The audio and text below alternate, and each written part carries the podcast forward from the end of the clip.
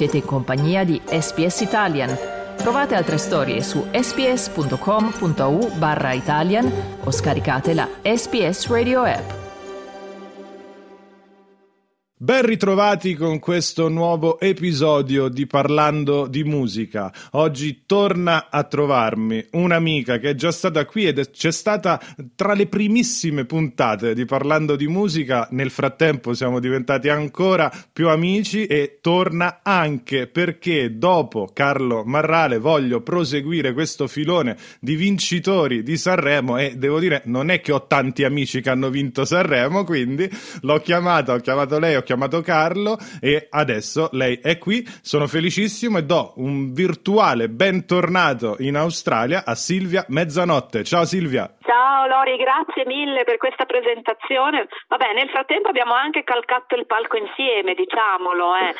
non è stato soltanto eh, la costruzione della nostra amicizia, abbiamo avuto modo di fare concerti nei quali c'eri anche tu ed è stato un bellissimo viaggio anche quello. Bellissimo, grazie per averlo citato tu, mi hai tolto l'imbarazzo di doverlo citare io perché lo avrei fatto per forza, ma poi sembra che uno è troppo autoreferenziale, invece sì, posso dire che è stato un onore partecipare partecipare ai tuoi concerti, a cantare insieme a te, che insomma, dai, lo sanno tutti, sei un mostro, un mostro, eh, canti in una maniera impressionante. Arriveremo ai tuoi concerti, ovviamente, a prescindere da me, dalla mia presenza, perché eh, c'è da parlarne, perché sono molto belli e stai avendo un grandissimo successo. Ma, come ho detto in apertura, guarda, io inizierei, siccome eh, gli ascoltatori hanno appena avuto Carlo, Carlo Marrale, eh, su queste frequenze nelle scorse due settimane, ti chiederei qualcosa mh, da dire a lui, visto che lui ha già parlato di te e molto molto bene, te lo assicuro, eh, perché il vostro è un connubio bellissimo, come ha detto lui, siete una coppia aperta, quindi fate anche altre cose. Eh. Sì, esatto.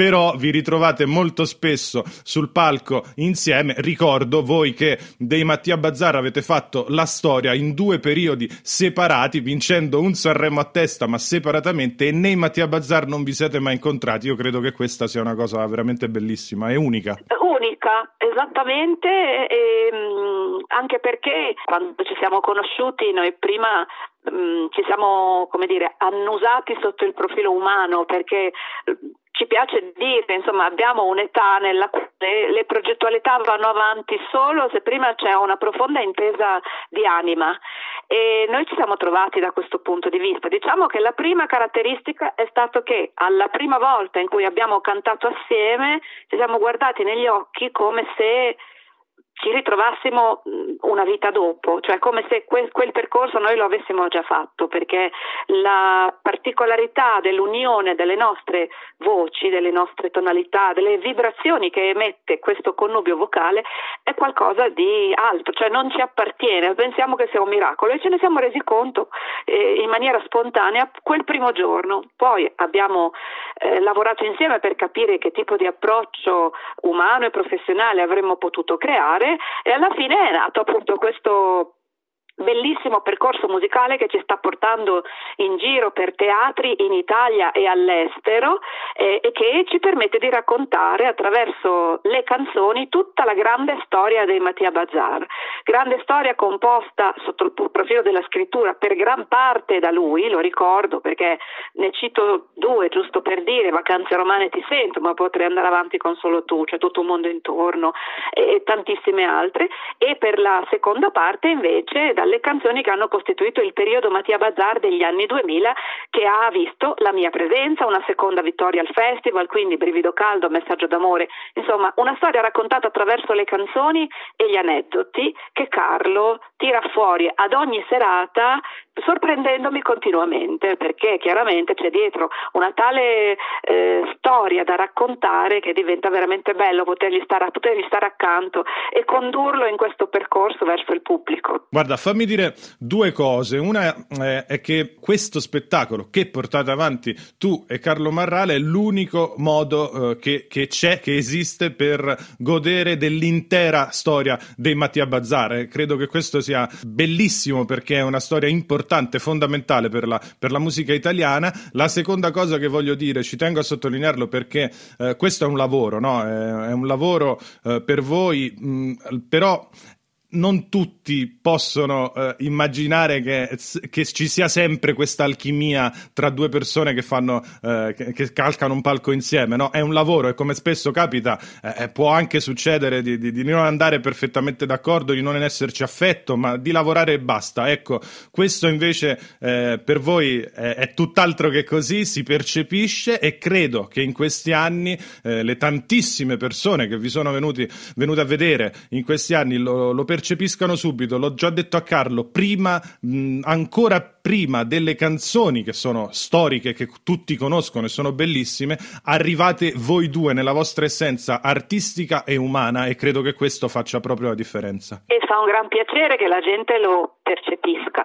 E per farti un esempio a proposito di ciò che dicevi poco fa, cioè delle alchimie, delle affinità. Dopo la morte di Giancarlo Volti nel 2015, che era il batterista storico, autore anche lui, insomma, che noi chiamavamo il capitano, io non ho più trovato la stessa affinità con eh, il resto della band ed è stata la motivazione per cui ne sono uscita.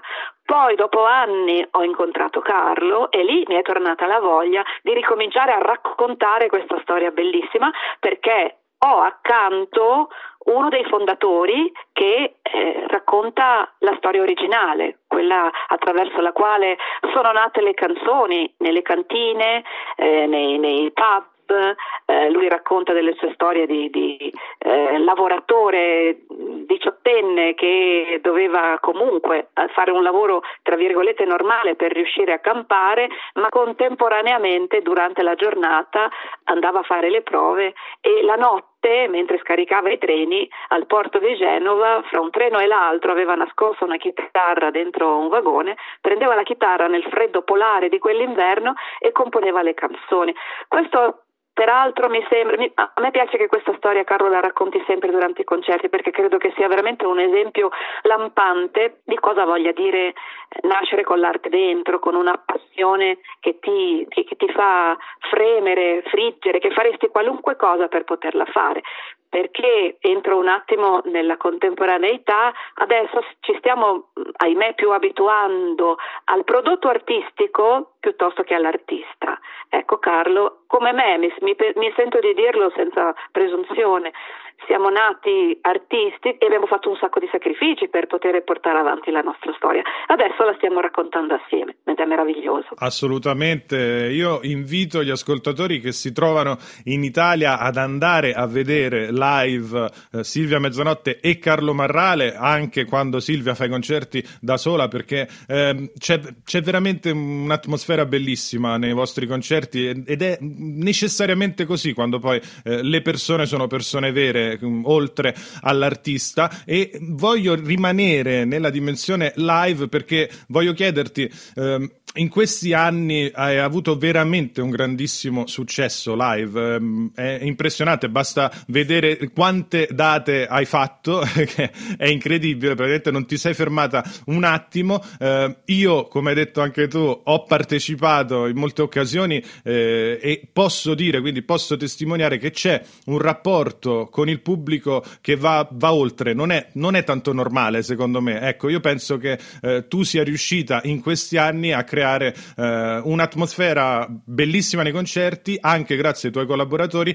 e soprattutto un rapporto unico con il pubblico che credo insomma tu voglia ringraziare. Lo fai sempre dal palco, ma penso ti do anche quest'altra possibilità. Vai. Te ne sono grata perché mm, appunto io ho, ho, deciso di sviluppare la mia dimensione artistica preferibilmente sul mondo live perché agli artisti di una certa generazione, di una certa età in Italia, ecco, dal punto di vista discografico e radiofonico, eh, è, per, per, noi è un po' più complesso riuscire ad entrare nel circuito perché apparteniamo a generazioni musicali e di età che non sempre ehm, rispondono alle esigenze musicali del momento.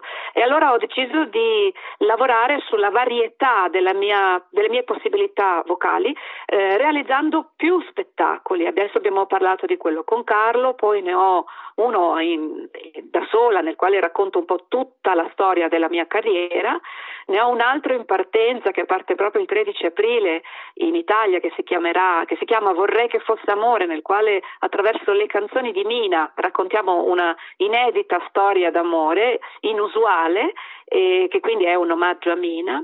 Ho un altro spettacolo ancora che è in acustico, che si chiama Le mie regine, nel quale invece racconto le storie delle grandi donne italiane e straniere, le grandi voci che mi hanno veramente aiutata a uscire dal mio guscio di, di grande insicurezza, di grande timidezza, a portare avanti la mia musica e la mia storia non mi sono fermata e non mi fermo e devo dire che ho sempre riscontrato un grande applauso, un grande abbraccio, ecco, che sono le cose, probabilmente perché sono sincere, io quando salgo sul palco poi tu mi hai visto, mi, mi, vivo per il live, mi hai visto la preparazione, mi hai visto che se c'è una difficoltà sulla voce smetto di parlare, mangio solo quando devo, divento estremamente disciplinata perché il pubblico richiede il massimo e ne ha assolutamente diritto. Credo che poi accorgendosi del fatto che tu dai il massimo ti renda il massimo dell'energia.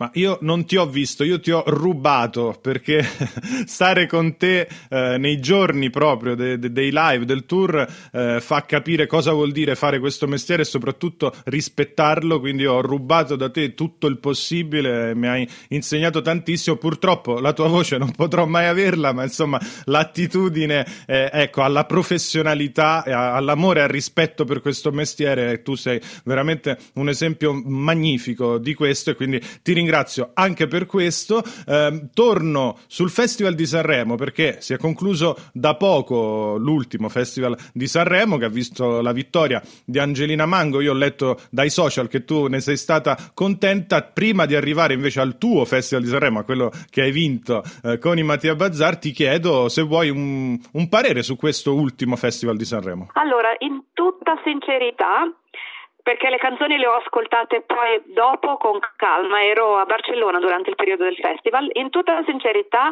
non ho trovato una canzone che mi abbia proprio letteralmente fatto innamorare come per esempio il brano di, di Mengoni perché c'era, c'è una grande direzione insomma, esplicita verso eh, il mondo dance e, e poco cantautorato Uh, però credo che sia stato un, un uh, festival di buon livello e credo soprattutto nella vittoria di Angelina perché dal mio punto di vista lei ha un talento acclarato. Quando si è del mestiere lo percepisci dov'è il talento e in questo caso non è solo, tra virgolette, solo un talento di comunicazione. Faccio un esempio, quello di Vasco Rossi, che non ha dal punto di vista vocale un talento per cui dici caspita, eh, ha una voce come Bocelli. No, non è quello il suo talento, ha un talento di scrittura e di, com- e di comunicazione.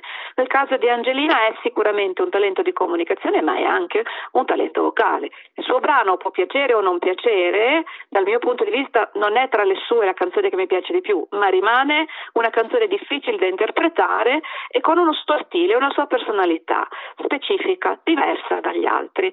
E questo di lei mi piace molto, perché invece ho sentito e sento continuamente produ- produzioni estremamente omologate. Invece lei si distingue. Non solo, dal punto di vista personale ha subito e continua a subire attacchi se, semplicemente perché porta questo nome straordinario, eh, mentre invece si meriterebbe soltanto. Cioè, chi, non poteva fare altro questa ragazza perché è nata da due mh, mm, genitori straordinari, vissuta continuamente all'interno del mondo musicale, ha portato e sta portando il suo all'interno di questo, non, non, non, riesco a capire le motivazioni per cui in qualche modo venga attaccata perché ha cantato la rondine di suo padre strappandoci il cuore, almeno io sono rimasta assolutamente colpita dalla sua interpretazione, per cui la sostengo e la sosterrò sempre. Su un pezzetto di Mattia Bazzara, ecco lo dico piccolo piccolo, nel senso che è figlia di Laura, che è stata una delle voci storiche dei Mattia Bazzar, e quindi c'è anche dentro un pezzetto di questo. Sì, sì, sì, nel DNA ha anche un filo di Mattia Bazzar e sono d'accordissimo con te su tutta l'analisi, quindi non proseguo perché hai detto tutto tu e invece ti chiedo eh, brevemente, me l'hai già detto l'altra volta, ovviamente ne avevamo già parlato, ma visto che mh, insomma ogni Sanremo suppongo eh, che per te sia, sia, una bella emozione anche a livello di ricordi, ti chiedo eh, qualche sensazione moderna su quello che fu il tuo Sanremo vinto con il Mattia Bazzar. Fu bellissimo. Beh, c'era una, un'altra, un altro livello di canzoni, non voglio dire né più basso né più alto, era proprio una scelta musicale differente, è chiaro, stiamo parlando di diversi anni fa però fu bellissimo perché noi siamo stati proclamati al primo posto fin dalla prima serata e da quel momento è successo il finimondo intorno a noi, interviste che sono aumentate in maniera esponenziale, avendo Mattia Bazzar un repertorio storico importantissimo e eh, noi andavamo in giro sempre con Piero Cassano con la chitarra, per cui eh, in qualunque radio, in qualunque situazione ci chiedevano, un po' come facciamo adesso con Carlo, ci chiedevano continuamente di cantare live le canzoni storiche ricordandole, quindi arrivavo alla fine della serata che avevo cantato tutto il giorno col terrore che non ci fosse la voce per cantare, invece per fortuna la voce non mi ha mai tradito e da quella prima serata poi siamo arrivati alla vittoria finale con eh, un, grandissima emozione. Quando ce l'hanno detto ho dovuto farmi forza per evitare di cedere al pianto. E, ecco, quello è uno dei rimpianti che ho. Se dovesse mai ricapitare una situazione simile non me ne importerà niente, mi metterò a piangere perché vorrà dire avere ottenuto un successo e un, un risultato eccezionale. Ecco, parlavi di direzione artistica, insomma, fammi ricordare che eh, quell'anno, che era il 2002, eh, c'era Pippo Baudo che è sempre stato particolarmente attento a un certo tipo di musica e non a caso eh, in quell'anno voi eravate in gara con dei, dei, mostri, dei grandissimi cantautori come Gino Paoli, come Enrico Ruggeri, vado un po' a memoria, eh, se, no, se, non sbaglio c'era Zarrillo, c'era Grignani, c'era Silvestri, eh, insomma veramente eh, sto- storia della nostra musica d'autore eh, per dire arrivarono ultimi Timoria che sono un gruppo importantissimo della nostra musica. Insomma era un livello veramente alto e un plauso a Pippo Baudo che riusciva sempre a tirare fuori artisticamente dei festival eh, bellissimi. Ecco su questo mi permetto proprio di aggiungere una cosa è vero che Amadeus nel corso di questi cinque anni è riuscito a portare il festival a dei livelli altissimi sotto il profilo della eh, visibilità eh, ed è altrettanto vero che ha fatto un, un, grande sforzo per portare sul palco anche artisti che non sono eh, così conosciuti d- sotto il profilo della popolarità, eh, ma che poi la raggiungono attraverso il festival. Però siccome si dice che sia stato l'unico, non è vero. Baudo era è, sta- è, stato in grado di portare in gara artisti che normalmente invece andavano soltanto ospiti, quindi questo va ricordato perché Pippo è Pippo, le scelte che ha fatto non, non, si possono discutere, sono ancora lì presenti, anche nel nostro caso andammo a presentargli due canzoni, le ascoltò una volta ciascuno e poi con, um, senza nessun tipo di, di eh, esitazione disse scegliamo questa ed era messaggio d'amore, abbiamo vinto, evidentemente l'orecchio ce l'aveva buono. Eh, ce l'aveva buono, sì, ce l'aveva buono, sì. Silvia, io adesso ti libero, invito di nuovo gli ascoltatori che sono in Italia ad andare a vedere Silvia Mezzanotte live, perché ci sono già delle date, ne arriveranno moltissime altre. Eh, andatela a vedere perché ne vale la pena, una band fantastica che in parte è anche la mia, quindi va sicuro che è bellissima la band. Eh, lei è eccezionale, ha una voce stratosferica, è una persona eh, stupenda, alla quale io voglio particolarmente bene. Ehm, e però, Silvia, sappiate che tu e Carlo e tutti gli altri vi aspettiamo in Australia, eh? non se ne può più, dovete venire in Australia. E noi siamo prontissimi, stiamo appunto aprendo le nostre frontiere, le nostre porte all'estero, tanto che stiamo proprio per, abbiamo concerti, eh, uno in Svizzera, altri che stanno arrivando e speriamo presto di venire proprio in Australia, insieme a te, perché vogliamo che ci sia anche tu. E ci sarò, ci sarò, mi date anche l'opportunità di tornare a casa per un pochino. Silvia, è stato davvero un grandissimo piacere. Grazie di tutto. Noi ci vediamo sicuramente prestissimo. Grazie, un abbraccio a te e a tutti gli amici australiani. A prestissimo. Cliccate mi piace, condividete, commentate, seguite SPS Italian su Facebook.